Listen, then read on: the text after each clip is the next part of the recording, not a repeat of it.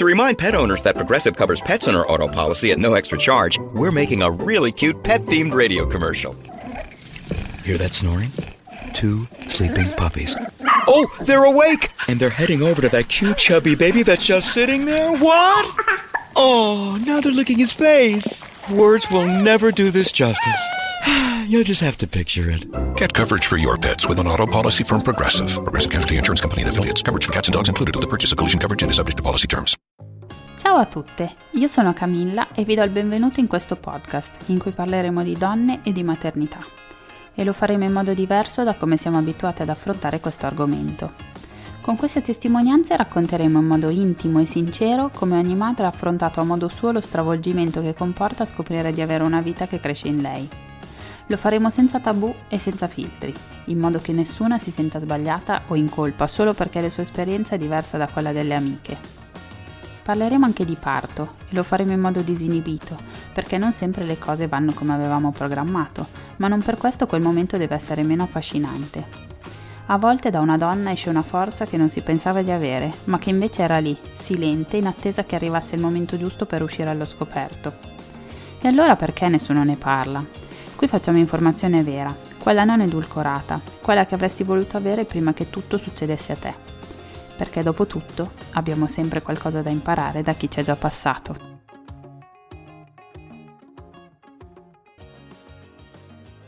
Ciao Corinne. Ciao Cami. Benvenuta. Grazie, grazie dell'invito. Ti chiedo di presentarti. Eh, così ci spieghi un po' chi sei, quanti anni hai, cosa fai nella vita e da chi è composta la tua famiglia, per favore.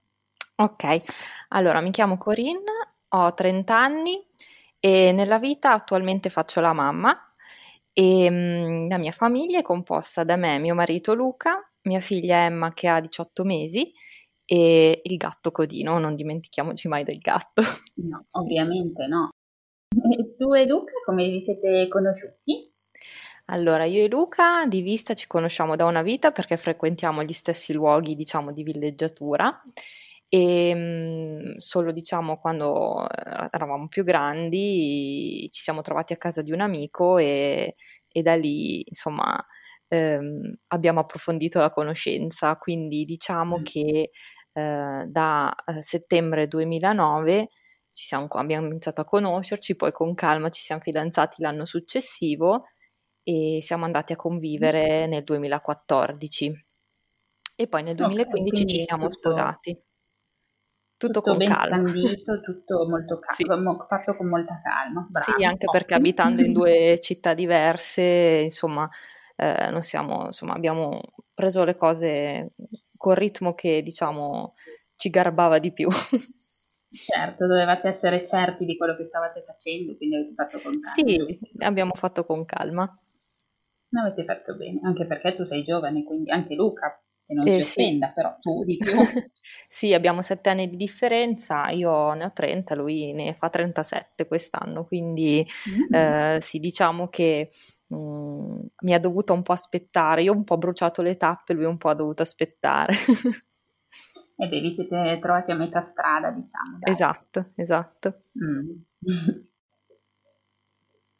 E il vostro desiderio di avere figli è arrivato subito oppure avete aspettato un po' di tempo?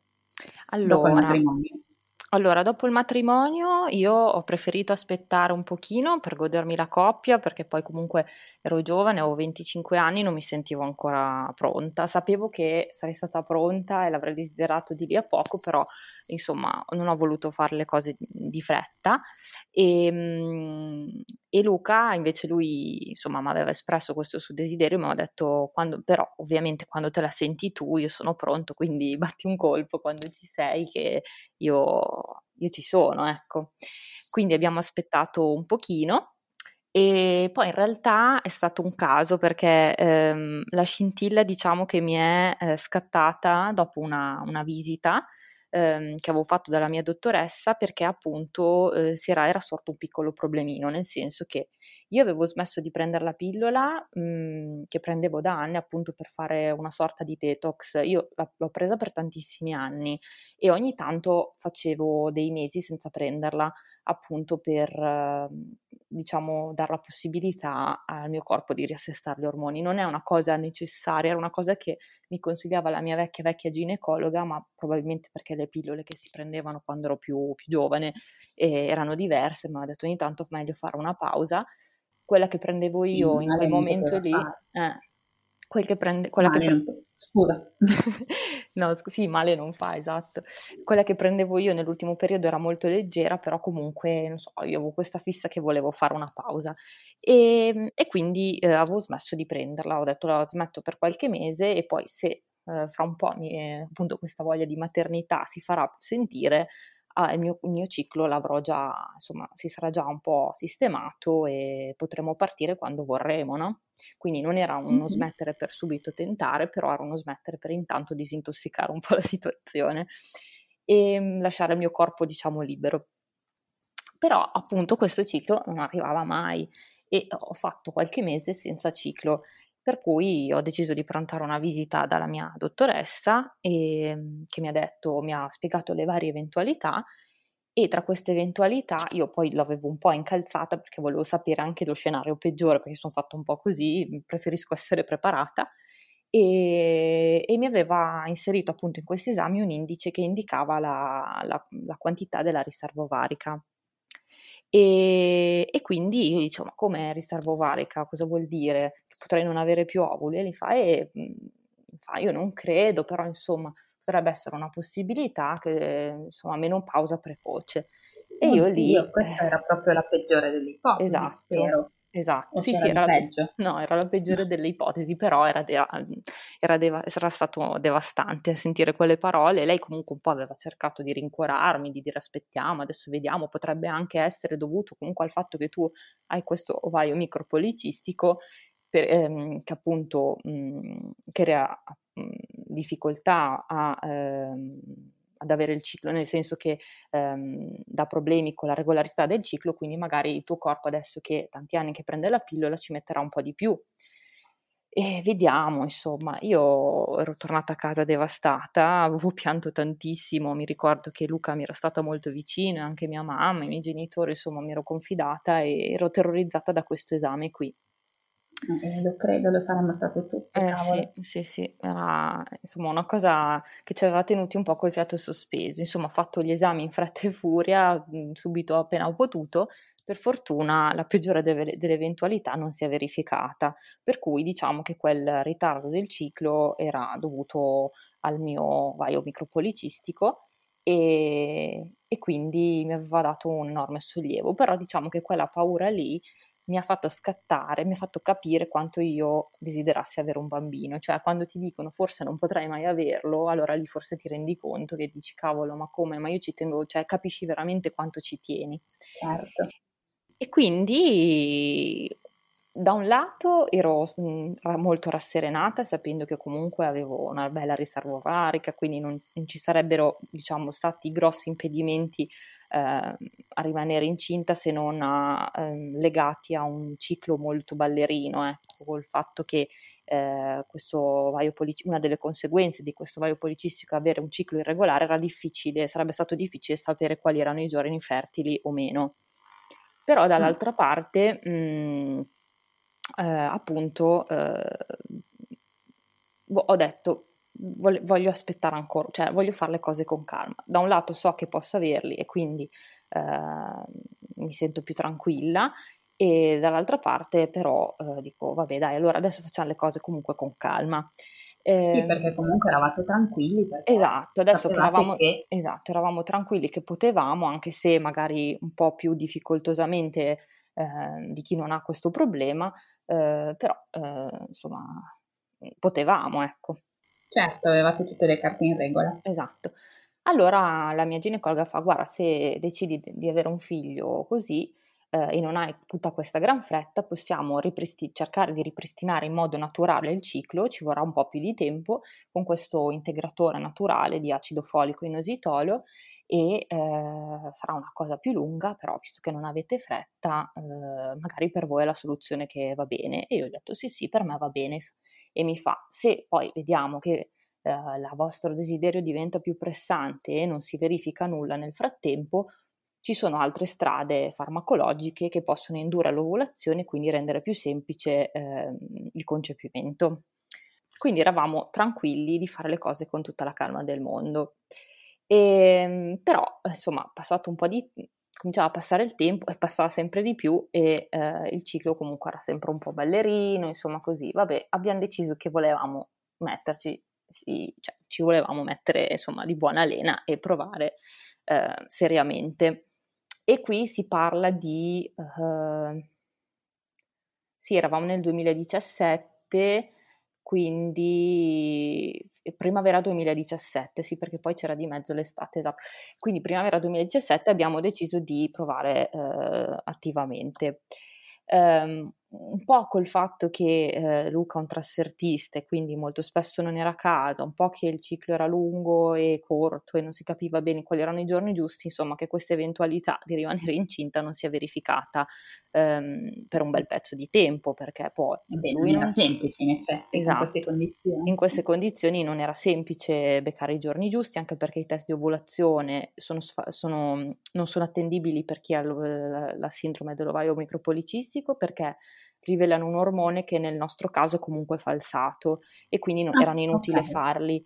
Ehm, quello che eh, poteva essere utile era andare a fare dei monitoraggi dalla ginecologa per verificare quando si sarebbe verificata l'ovulazione e quindi sapere quali erano i giorni migliori. Ok, per via ecografica. Per via ecografica, esattamente. Mm-hmm. Quindi abbiamo lasciato passare l'estate, abbiamo, eravamo tranquilli perché avevamo appena iniziato, anche se Luca era spesso era via. Poi abbiamo lasciato passare l'autunno, insomma che mh, insomma, la voglia c'era e i risultati non arrivavano, anche se eravamo nei tempi ancora. Per sì, cui... però dopo un po' uno magari inizia anche a essere ah, un po' più... Esatto, sapendo di questa... Esatto, mm. Poi sapendo già, avendo già le antenne alzate per questa policistosi ovarica, ho detto, eh, non è che poi dopo ci vorranno degli anni, dei secoli, eccetera, boh. Allora, eh, anche passate le festività natalizie, ho deciso di prendere un altro appuntamento con la dottoressa per appunto... Eh, passare allo step successivo, no? Quello dei monitoraggi ecografici ed eventualmente della... del Clomid, che è appunto questo farmaco che induce l'ovulazione. E, e quindi niente, avevamo fatto un altro di nuovo, degli es- avevo fatto una visita di nuovo con degli esami del sangue per aggiornarli, perché ormai era passato più di un anno, per verificare i livelli ormonali, adesso non mi ricordo di preciso, e, e poi eh, eravamo d'accordo di iniziare i monitoraggi.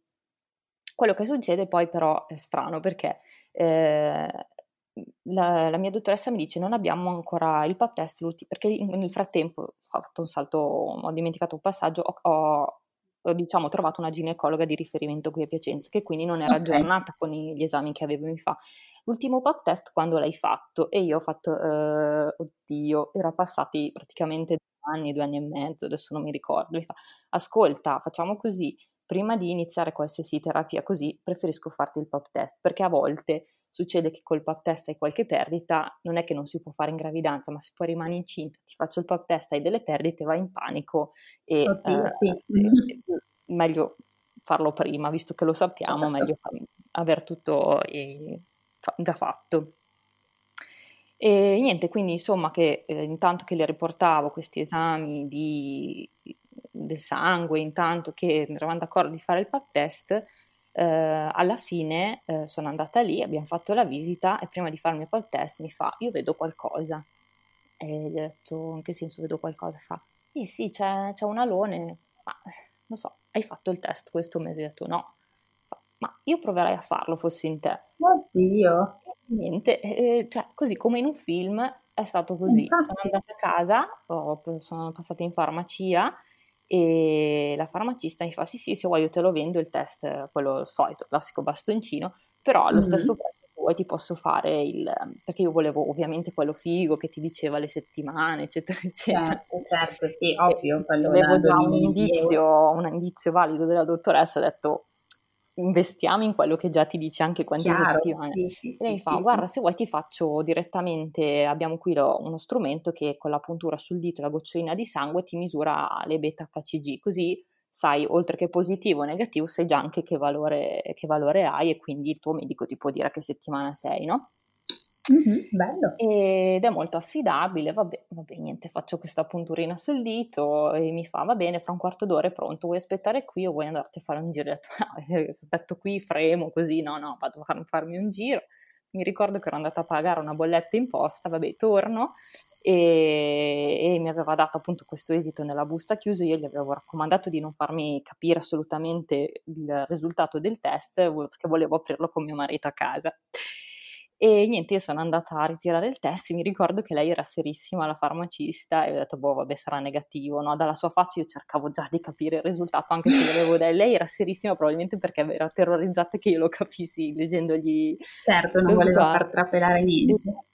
E niente, sono tornata a casa, erano le tre del pomeriggio, mi ricordo, e quel bigliettino lì, quella bustina lì non è stata chiusa per più di un'ora. Alla fine l'ho aperta, ero troppo curiosa di sapere, e, c'era, e mi ricordo che lei col pennarello e, rosso... Scusami, cioè... intanto Luca sapeva che tu eri andata, avevi fatto... Sì, sì, sì, sì, lo sapevo, gli avevo telefonato, gliel'avevo detto, ma avevo cercato di, insomma, di, di, di simulare ah, un po' di... cioè, di, ma sì, ma no, ma sarà... cioè di minimizzare, mm. ecco, perché non volevo illuderlo certo. troppo. Mm-hmm. E mi ricordo che su quel bigliettino che ho ancora, eh, lei ha scritto, col, aveva scritto col pennarello rosso positivo a mano, e mi aveva cerchiato il valore delle beta, e aveva fatto tutti dei cuoricini, delle faccine so, intorno ah. che sorridono, sì sì, era stata dolcissima.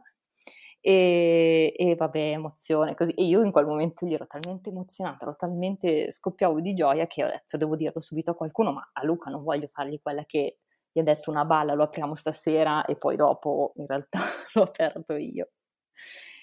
E, e quindi niente, ho telefonato alla mamma, perché cosa fai, si chiama la mamma in, quelle, in quei casi lì, chiaro, sì, ovvio. E mia mamma male. non rispondeva non rispondeva, non rispondeva, alla fine ho chiamato mio papà e l'ho detto a mio papà che vabbè, è volato giù dalla sedia, era in ufficio poi tra l'altro, e quindi si è emozionato, è stato bellissimo. E, e così è iniziata... bellissimo, suppongo, perché... sì, sì, sì. E così è iniziata la, una gravidanza, e allora non sapevo ancora delle tutte le difficoltà che dovevano ancora arrivare. Mm, sembravano già sufficienti, così invece niente. No, okay. Esatto. E quindi eh, cosa è successo nel corso della gravidanza? Allora, nel primo trimestre ho avuto delle, delle perdite di sangue varie volte dovute a dei distacchi amniocoriali, che non sono delle eventualità particolarmente gravi se il distacco è minimo, cominciano a essere un po' più preoccupanti se il distacco è grosso. Per fortuna i miei distacchi non erano particolarmente grandi, però mi avevano detto di stare a riposo, ehm, insomma di fare una vita tranquilla, e che quei distacchi si sarebbero, diciamo, sistemati man mano che, ehm, che il feto sarebbe cresciuto, no? E quindi avrebbe occupato tutto l'utero. Una volta che, diciamo, la sacca avrebbe riempito tutto l'utero, questi tipo distacchi che ci sono appunto tra la sacca, io adesso non so i termini tecnici, e l- le pareti dell'utero, ehm, una volta che sono tutti a contatto, questi distacchi si rimarginano da soli, però ovviamente bisogna stare un po' più attenti, non fare le corse, insomma, non sollevare dei pesi e così. Però io ero terrorizzata da queste cose qui e, e l'ho vissuta malissimo. Tant'è che eh, più volte sono andata, soprattutto le prime che non sapevo di cosa si trattasse, mi sono presentata al pronto soccorso ostetrico della mia città. E, mh, Perché e, hai avuto delle perdite? Esatto, per queste perdite qui. E, mm-hmm. mh, e eh, ho trovato, insomma, vari medici, ogni volta era un medico diverso che... Uh, insomma, i, i, soprattutto le prime volte avevano un po' minimizzato un po' perché dicevano che sì, insomma, non era niente di, di nuovo per loro, e un po' perché purtroppo gran parte delle gravidanze, cioè gran parte, al, mi avevano detto un terzo delle gravidanze nei primi prime settimane esita in aborto, e alcuni non se ne accorgono neanche addirittura, e, e questo io, per me era stato... cioè eh, anche lì una, un duro colpo, perché comunque, a parte la poca umanità del medico che me l'aveva detto così, me l'aveva sbattuto in faccia, e un po' perché io a quel punto lì io ci tenevo alla mia gravidanza, volevo fare di tutto perché potesse proseguire, mi sentivo già responsabile, no? Certo, ve l'eravate sudata. Esatto, e ovviamente... esatto, e quindi ero doppiamente terrorizzata. Mm-hmm. Quindi insomma... tra un accesso al pronto soccorso e l'altro, e un riposo e, e l'altro, una perdita e l'altra, siamo giunti difficoltosamente al secondo uh, trimestre. Oltretutto io avevo avuto una nausea fortissima che era durata più dei soliti tre mesi, era durata anche quattro mesi. Um, alla fine siamo arrivati al secondo trimestre e finalmente sembrava che le cose, i distacchi non erano più visibili dal punto, dal, ecograficamente, non avevo più avuto perdite, quindi ho detto finalmente adesso sono tranquilla, non ho eh, che da godermi la gravidanza. Oltretutto avevo finito il mio ultimo lavoro perché ai tempi facevo la truccatrice e quindi in quel periodo lì era periodo di sposa e matrimonio, ho detto faccio la mia ultima sposa a ventitré luglio. E mh, ho detto adesso vado su eh, in questa casa di villeggiatura, finalmente con eh, i miei genitori sono su, mio marito continuava a lavorare, mi faccio coccolare un po' e mi, mi riposo, certo, mi rilasso, mi, mi godo l'estate, mi, mi godo, godo l'estate, pancione, eccetera. Sulla carta era perfetto. Sulla carta era perfetto, però purtroppo ehm, non è stato così. Ho fatto due settimane tranquilla, due settimane scarse tranquilla e ho cominciato ad avere... Eh, a rendermi conto che, eh, che c'era qualcosa che non andava di importante, cioè praticamente io avevo questi continui dolori di pancia, ma io ce li avevo già dall'inizio della gravidanza, però non, non, essendo l'utero molto piccolo e poi cresce mano a mano, lo percepivo come un leggero dolore di fondo, un po' come quando deve arrivarti il ciclo, ma molto lieve, no? Invece man mano che poi la gravidanza, però, e già lì non ero convinta e spesso lo chiedevo alle visite questa cosa qua, ma ho sempre un po' di mal di pancia, ma è normale? E mi avevano detto tutti sì sì, sono i vari cambiamenti che il corpo sta affrontando, è normale che ci siano un po' di acciacchi e così, no? Erano molto lievi, quindi mi preoccupavano fin lì. Invece in quel momento lì, che ormai ero mi sembra al marzo, giugno, luglio, quarto, quinto mese, sì, quarto quinto mese, eh, avvertivo che questi dolori non erano mh, fissi, erano intermittenti e la pancia mi diventava dura. E eh, sempre... Quindi erano contrazioni belle e buone. Contra... Ho detto, Dio, saranno contrazioni.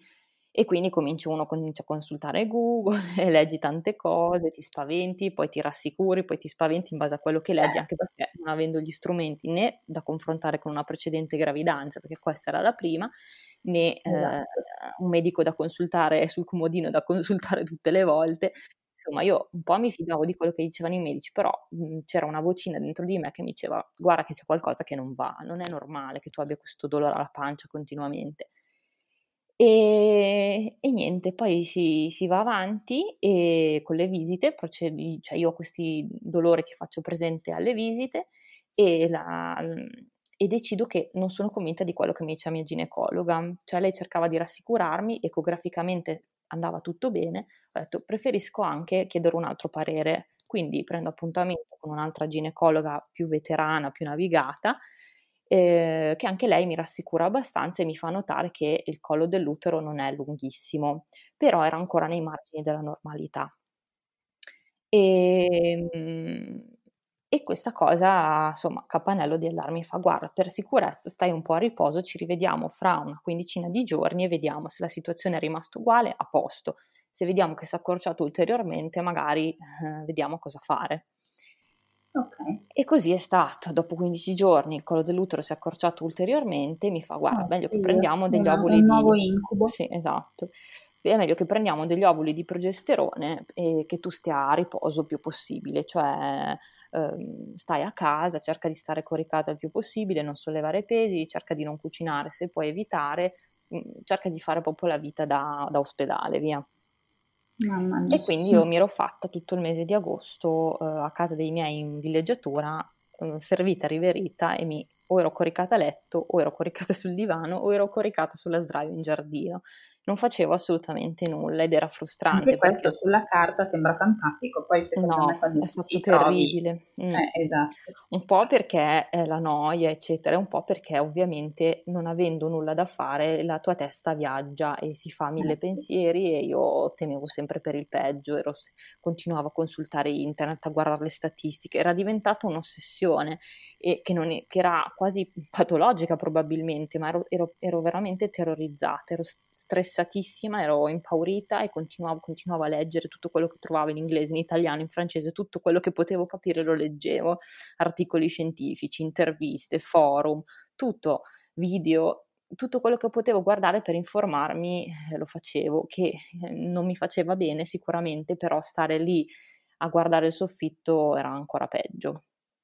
E quindi abbiamo proseguito questa, diciamo, questo, questo monitoraggio. Intanto avevo mantenuto anche le, le visite con l'altra dottoressa, che anche lei nel contempo si era accorta ed era concorde appunto con questa, eh, con quest'altra ginecologa, ed era preoccupata anche lei. Però eravamo ancora ai limiti, limiti minimi de, de, del margine.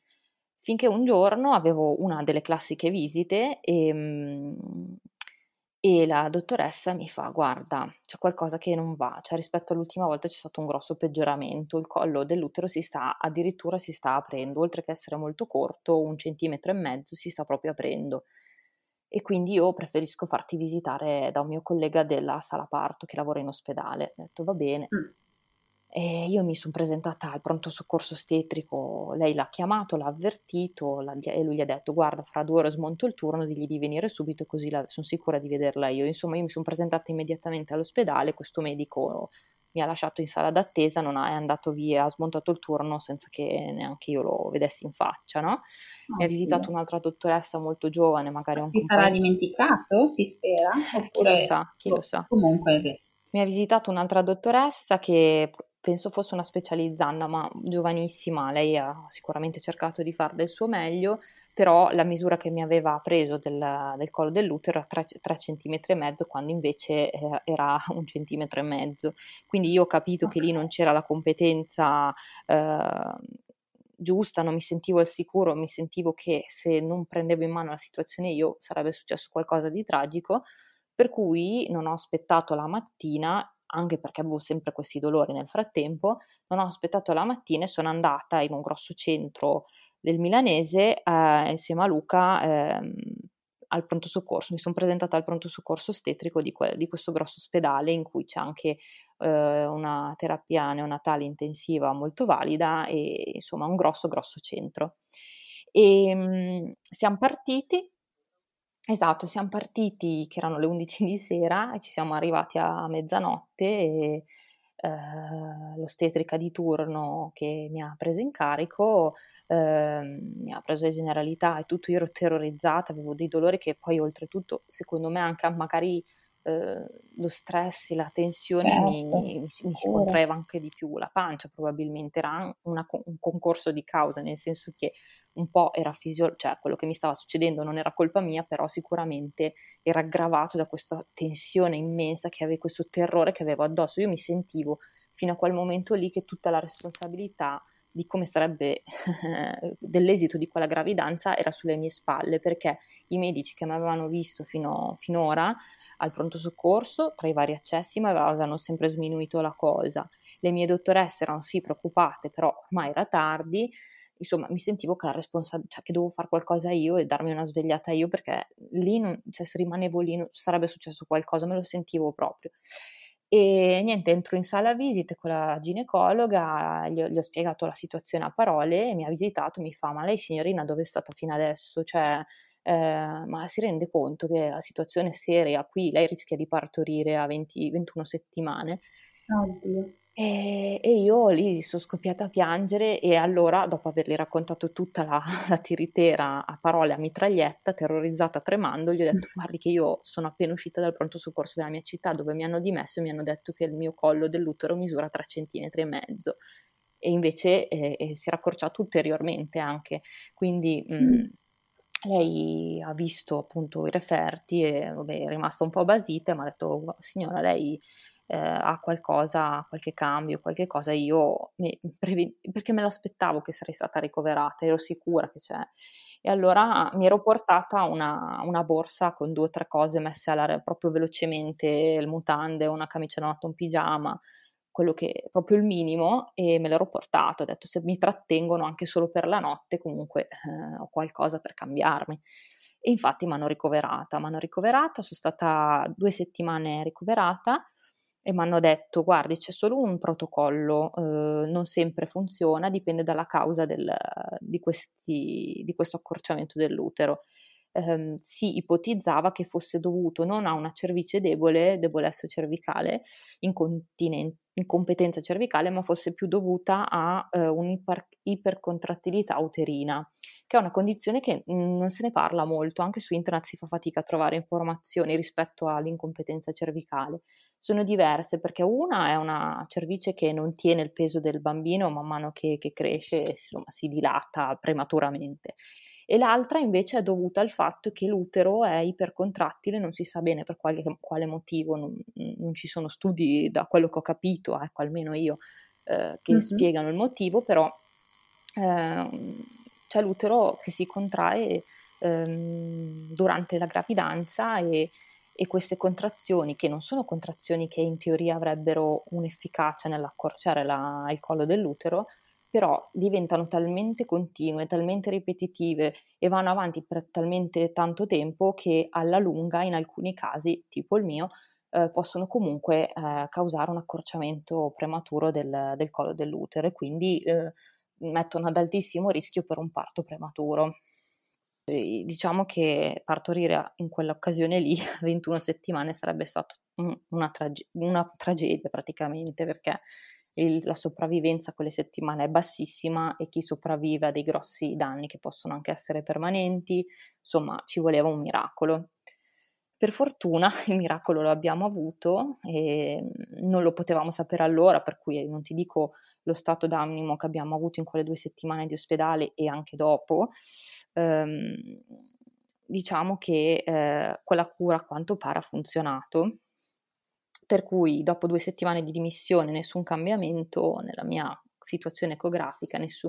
poi oltretutto mi facevano monitoraggi continuamente per vedere se il collo, cioè per il... vedere se l'utero si induriva. Non si era più indurito in due settimane, ma hanno detto: guardi, noi le proponiamo così, noi possiamo mandarla anche a casa, perché io poi anche psicologicamente star lì ero devastata, anche perché ero nelle camere insieme alle donne che partorivano, avevano dei bambini bellissimi, insomma per me psicologicamente era molto dura resistere lì. E um, mi hanno detto: se vuole noi possiamo mandarla a casa, però ci deve assicurare, garantire che lei farà la, in casa farà la stessa vita che fa qui, che c'è qualcuno che cucinerà per lei e che starà sempre a letto, che non, non farà assolutamente nessuno sforzo, potrà solo alzarsi per prendersi cura della sua igiene personale e per pranzare seduta a un tavolo se de- lo desidera, e il resto del tempo sempre a letto. mm. Allora, Mamma insomma, io cosa da fa? Lì, alla fine? Da lì fino alle, loro mi hanno detto, trentadue setti- trenta trentadue sì, certo, settimane. settimane. Poi, diciamo, sicure. Sì, esatto. Mi fa fino a meglio trentadue settimane, se ci arriviamo, perché anche loro non pensavano che sarebbe durata così tanto, eh, fino a se arriviamo a trentadue settimane, eh, poi ne riparliamo, nel senso che poi se nascono da, da trentadue settimane in poi, diciamo che i rischi sono molto più, si possono controllare meglio. E quindi niente, io mi sono fatta adottare dai miei genitori che potevano occuparsi di me a tempo pieno, e, e Luca mi veniva a trovare il weekend, perché mi abitavano a Milano, appunto ero vicina a questo centro qui, quindi potevo fare le visite di, eh, di controllo eh, agevolmente, e Luca intanto durante la settimana poteva tornare a casa e lavorare. Perciò niente, io ho fatto questa vita monacale fino alla trentaduesima settimana a casa dei miei genitori e, e, manda- e ho fatto questa visita a cui ero molto contenta di andare, perché ce l'avevo fatta quasi, e mi hanno detto: guardi, va bene, adesso se vuole può tornare anche a casa sua, anche se partorisce al suo ospedale, e decidere anche di partorire nel suo ospedale, perché ehm, ormai non ci sono più rischi. Eh, se dovesse nascere da un momento all'altro, ecco. E quindi io forse ero, ero, ero però forse ero alla trentaquattresima settimana, forse. Ah, beh, comunque sarebbe stata prematura, Emma. Sì, sì, sì, sì, però diciamo che eh, poi ci sono i reparti di ginecologia e ostetricia che, che poi gestiscono, e pediatria, che gestiscono, sono divisi in fasce, no? Quella di primo, secondo, terzo livello, adesso mm-hmm. non mi ricordo. Diciamo che l'ospedale della mia città poteva eh, far nascere bambini a partire, mi sembra, dalla trentadue o trentaquattresima settimana. Io adesso ho un vuoto di memoria, ma o comunque vabbè, tra la trentadue e trentaquattro avevo fatto questa visita qua, ma avevano detto che potevo fare quello che volevo, che se nasceva domani non c'erano più problemi. Che bello. Quindi io...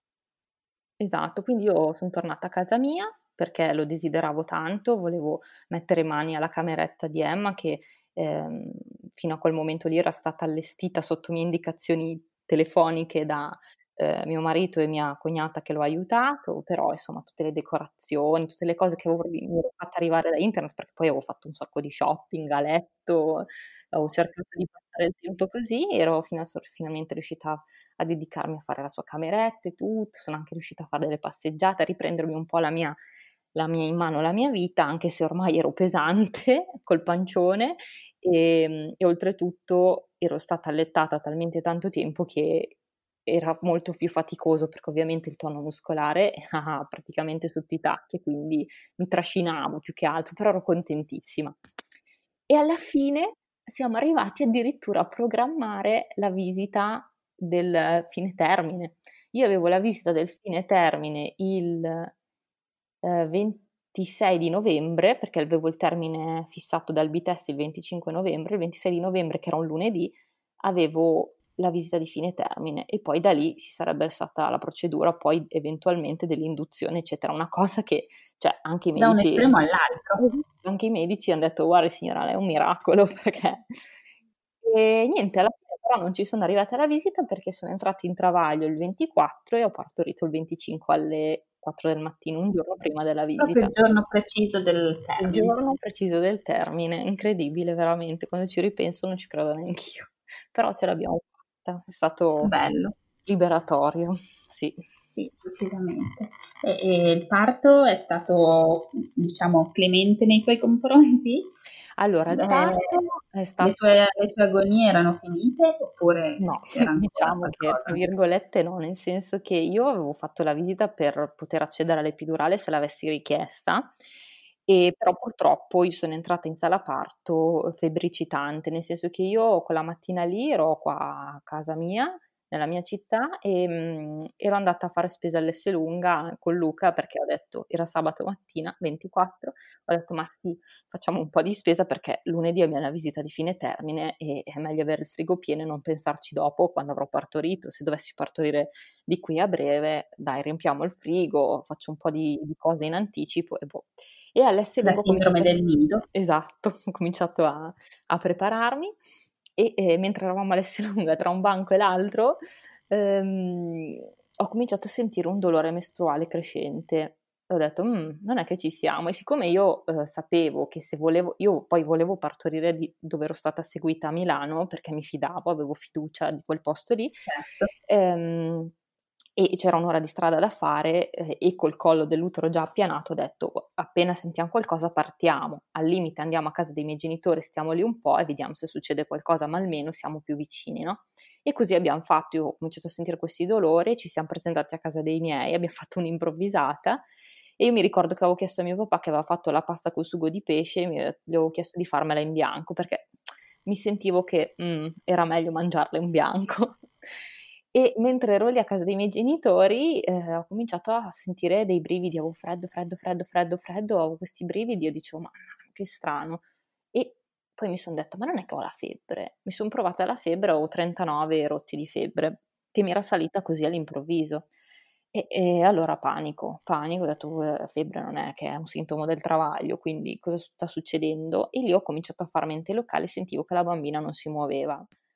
Panico, allora siamo corsi immediatamente subito al pronto soccorso ostetrico, l'ostetrica che mi ha accolto mi ha subito fatto sentire il battito prima di prendere le generalità perché probabilmente ha visto la faccia che avevo, non, non riuscivo più a, a capire, non capivo più niente e, e niente, mi ha detto guardi probabilmente un'infezione, potrebbe essere un'infezione boh, di vario genere, eh, le facciamo i vari esami, la teniamo monitorata, se stasera Eh, i globuli bianchi si abbassano, la, le facciamo l'antibiotico, se si abbassa la rimandiamo a casa, va bene, mi mettono tutti i vari monitor, mi fanno il prelievo, prendono il risultato, mi danno l'antibiotico e mi fa un po' di ore le veniamo a fare un altro prelievo e se i globuli si sono abbassati, la febbre è andata via, può tornare a casa.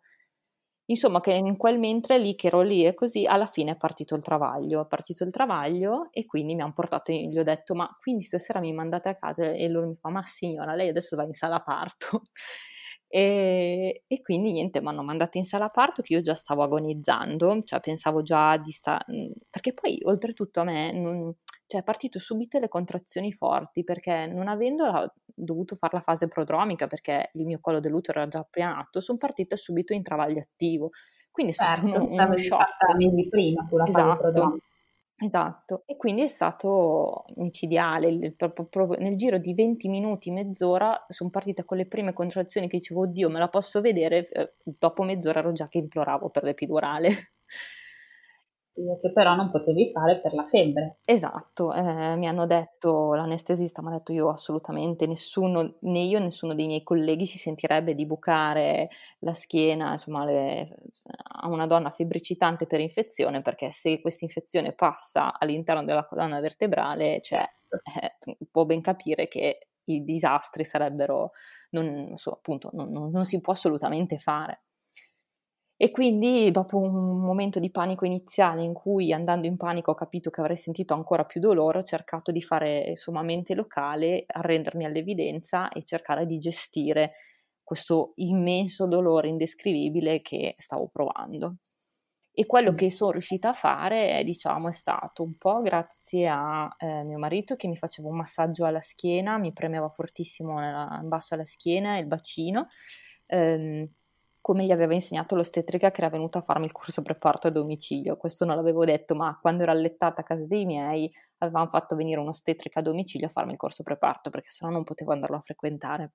Certo, per fortuna l'avevamo però. fatto, sì, per fortuna l'avevamo fatto, perché ci aveva, due di quelle dritte che ci aveva dato sono state fondamentali in un parto senza anestesia, cioè il massaggio che lui, Luca mi faceva in basso alla schiena, che mi dava un pochettino di sollievo, comunque diminuiva leggermente il dolore, lo rendeva un pochettino più gestibile, e eh, invece è anche il fatto di cercare di meditare nella mia testa e cercare di distogliere eh, la mente dal, cioè, dal corpo, cioè cercare di focalizzarmi su pensieri positivi, su immagini dell'infanzia, su immagini eh, del mio paesino sui monti, pensavo ai miei amici, ehm, cercavo anche di riarredare una ipotetica camera, decidere come spostare i mobili, come arredarla, non so, questa è una cosa che faccio anche quando non riesco a prendere sonno, mi aiuta. Ah, bello! E, aiuta. Sì, aiuta. Ah, e, e in quei Insomma, era difficile. Belli. Esatto. Cioè dovevi è, esatto. pensare ad altro.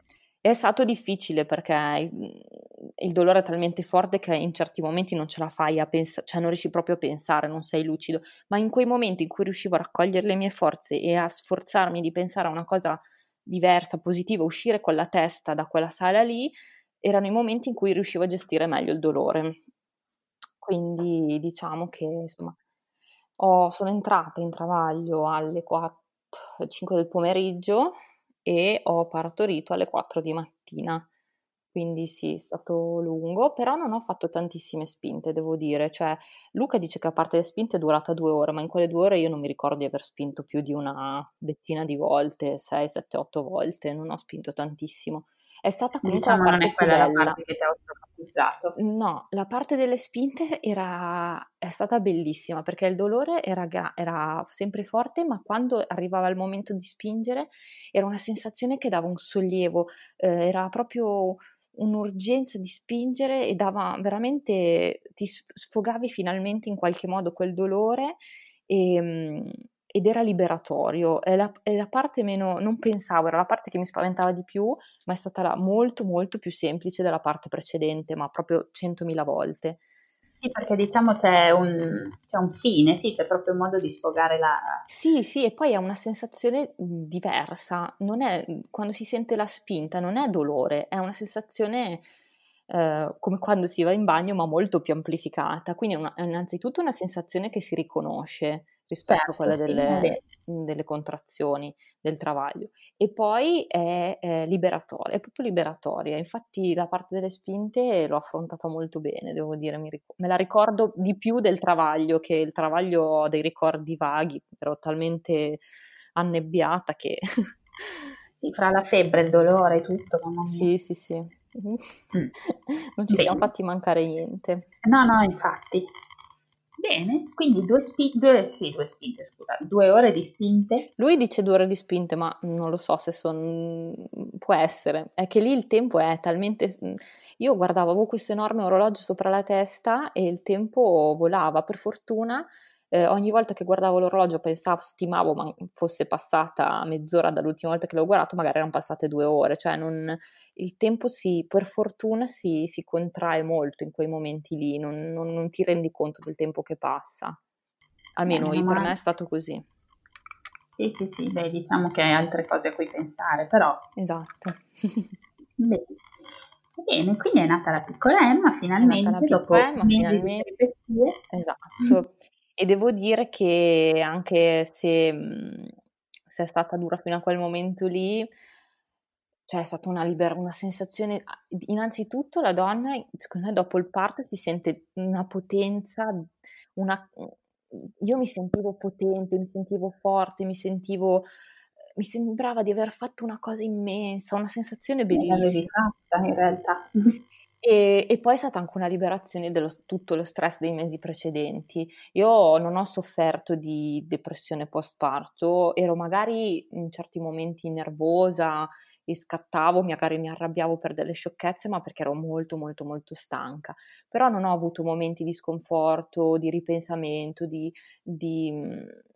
quello no, perché comunque secondo me avevo vissuto talmente nel terrore prima, ero stata talmente ai limiti proprio della, della depressione, del pan- degli attacchi di panico prima eh, di partorire, che probabilmente avevo esaurito eh, tutti i sentimenti negativi, diciamo, e sono entrata in una fase fena- veramente di sollievo, grande sollievo, poi seguito da tanta tanta stanchezza dovuta appunto agli orari, da mancanza di sonno, che comunque ti fanno essere inevitabilmente eh, più nervoso, più, eh, più irascibile su, eh, su delle cavolate, un tappo che non si chiude, cioè queste cose qui, no?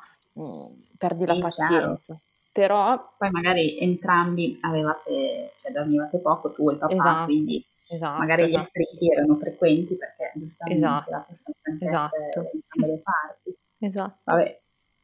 Emma com'era? Dormiva? Era Emma i primi due mesi ha dormito niente praticamente, dormiva quaranta minuti, poi faceva due ore sveglia, quaranta minuti dormiva e due ore sveglia, così nell'arco delle ventiquattro ore, era veramente devastante. E, e poi di punto in bianco nel giro di una settimana c'è stata una rivoluzione ehm, e ha cominciato a dormire, un po' perché ho smesso di allattare a causa di un problema che ho avuto per l'allattamento, e un po' perché secondo me aveva superato, diciamo, una fase e noi eravamo anche più capaci di magari soddisfare le sue esigenze. È stato un sì, insieme di cose. Di comprenderla, perché all'inizio non è semplice capire esatto, cosa voglia. Esatto. Comunque penso che anche gran parte del merito del fatto che abbia iniziato a dormire bene la notte è stato, eh, sono state due cose. Uno, eh, ho smesso di allattare al seno, che... purtroppo a me è dispiaciuto, nel senso che so che ovviamente l'allattamento al seno ha un sacco di risvolti positivi ed è la soluzione migliore se fatta con serenità dalla mamma e, e dal bambino, ehm, però ehm, e un altro diciamo, diciamo un altro degli altri fattori che, ehm, che ha contribuito è stato il fatto di capire che lei soffriva di reflusso.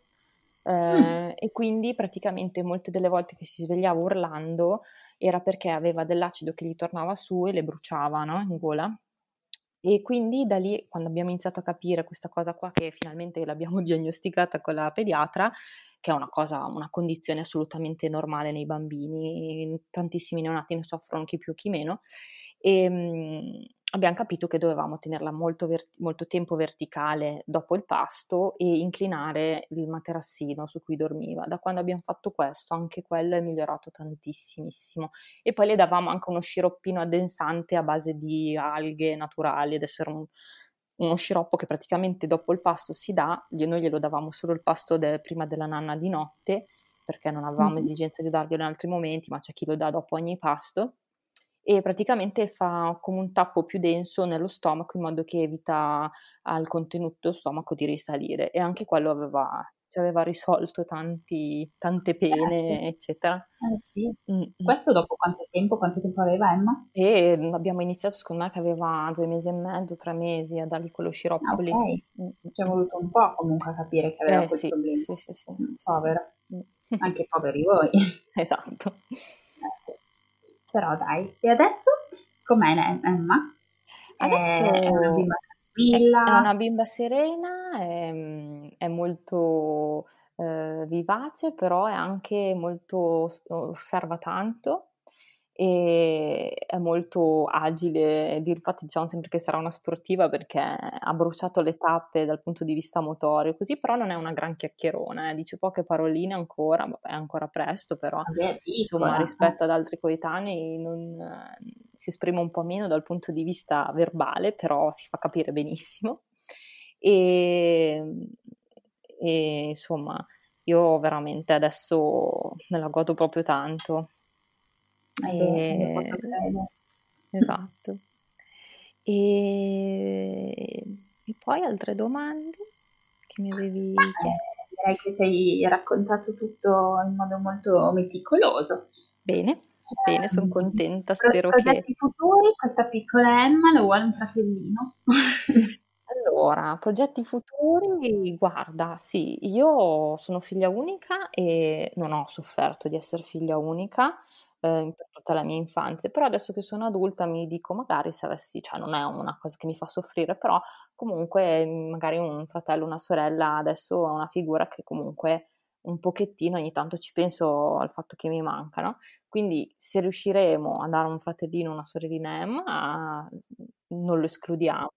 Eh, sono un po' io reticente per il momento, adesso è un po' presto, ma comunque mi spaventa un po' il dover affrontare un'altra gravidanza come quella che esatto, ho fatto. Volevo dirlo io, sicuramente mm. ti ha traumatizzato questa cosa. Sì, è stata veramente difficile eh, pensare di fare un'altra gravidanza così. Non è detto che, che succeda la stessa cosa, però mi hanno detto anche i medici che può, c'è cioè, una buona probabilità che succeda, insomma, magari che non si verifichi sin dall'inizio, però eh, che magari gli ultimi mesi, insomma, dovrò stare tranquilla, insomma. Eh, potrebbe riverificarsi magari in modo con una bimba non è semplice, esatto, comunque sapendolo prima che io potrei soffrire di questa condizione sicuramente ci sono dei protocolli che si possono seguire per evitare, ecco, l'irreparabile, quello che abbiamo evitato prima un po' in modo rocambolesco in un'eventuale seconda gravidanza. Probabilmente ci sono eh, delle tecniche per appunto essere un po' più tranquilli, ecco. Sì, certo, certo. Però un po' mi spavesi un pochettino, devo dire che sono ancora un po' traumatizzata dalla gravidanza. Io eh, però d'altro eh, lato eh, mi piacerebbe eh, anche eh, mi piacerebbe anche comunque eh, dare un fratellino, una sorellina Emma, insomma, diciamo che lo farei forse più per lei che, mm-hmm. che per me, ecco, però adesso non è nei progetti immediati, eh, diciamo. C'è tempo, c'è tempo ancora. La calma di cui parlavamo all'inizio, esatto, possiamo applicarla anche adesso, non esatto. è, è sempre valida. Esatto, mm-hmm. esatto. Ottimo. Niente, ma io ti ringrazio molto per questa tua testimonianza, è stato Grazie illuminante. A, te. A tratti avevo la pelle d'oca perché insomma pensare di essere in è stata un'avventura.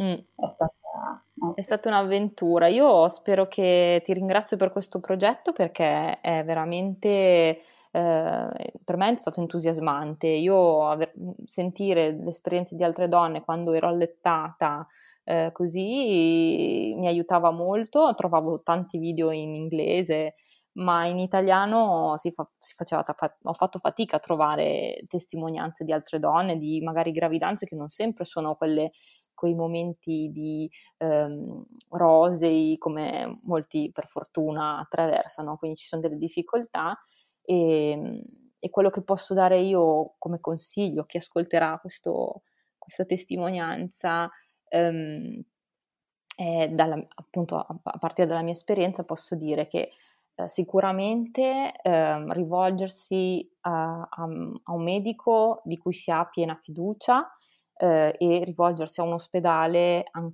anche lì mh, che vi dà un senso di fiducia mh, di cui vi fidate, perché quando andrete a partorire eh, vi dovete sentire protette e vi dovete sentire di essere nelle mani eh, di qualcuno che veramente eh, è competente, secondo i vostri canoni, eh, secondo le vostre esigenze. Assicuratevi di, essere, di sentirvi al sicuro, perché in quel momento lì è fondamentale che vi sentiate al sicuro.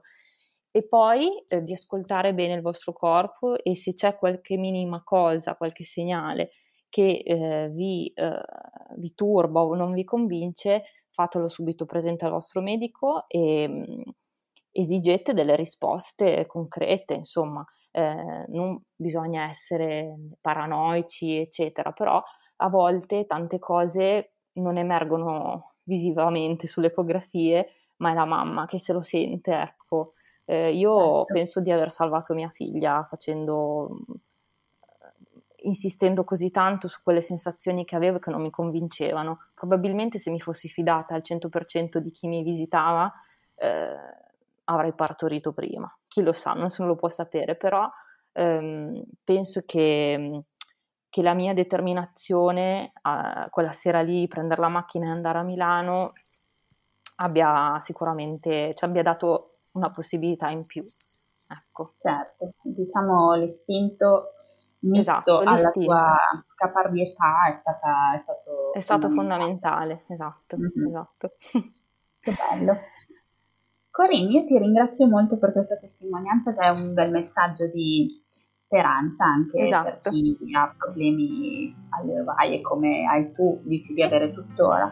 Esatto. Eh, tutto si può fare. Tutto si può fare, però bisogna giustamente informarsi, esatto, e, ehm, e non arrendersi, eh, insomma cercare e non arrendersi, trovare dei professionisti che vi sappiano consigliare il meglio per voi, ecco. Purtroppo mm-hmm. il tempo è un fattore che bisogna, di cui bisogna tener conto in questi casi qua, e quindi se il desiderio è quello di avere un bambino e si, e si, si, incontra, si vede che insomma la, la cosa non si verifica nei tempi canonici, io posso solo che consigliare di, di insomma di, di, di allertare il proprio medico e, certo. e cominciare a valutare magari altri percorsi, certo, senza ossessione, ma comunque prendendo in mano la cosa, esatto, prendendo in mano la cosa, perché se non la prendi in mano per te stessa nessuno lo fa per te, quindi eh certo, chiaro, ovvio. Va bene, ti ringrazio molto, grazie ancora, un bacione. Io ti saluto, ti mando un bacione e alla prossima. Alla prossima, senz'altro. Grazie Camilla. Ciao, grazie ciao. A te. Ciao, ciao.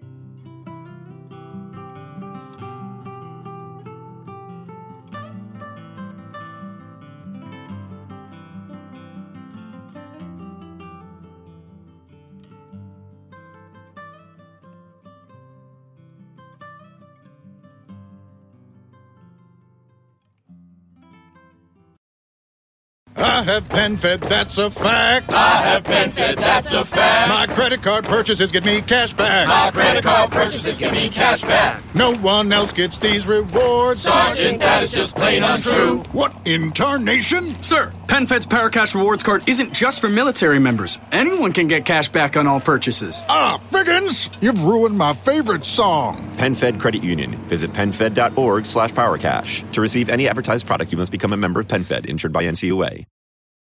fifteen minutes could save you fifteen percent or more. Oh, that's a cheer we used to do in softball. Uh, what? It's uh, actually Geico. Whenever someone hit a triple, we would wave our bats and yell, fifteen minutes could save you fifteen percent or more. But we never got to use it because we would only hit home runs. Annoying. The phrase is from Geico because they help save people money. Geico? Yeah, they were our team sponsor. Geico. fifteen minutes could save you fifteen percent or more.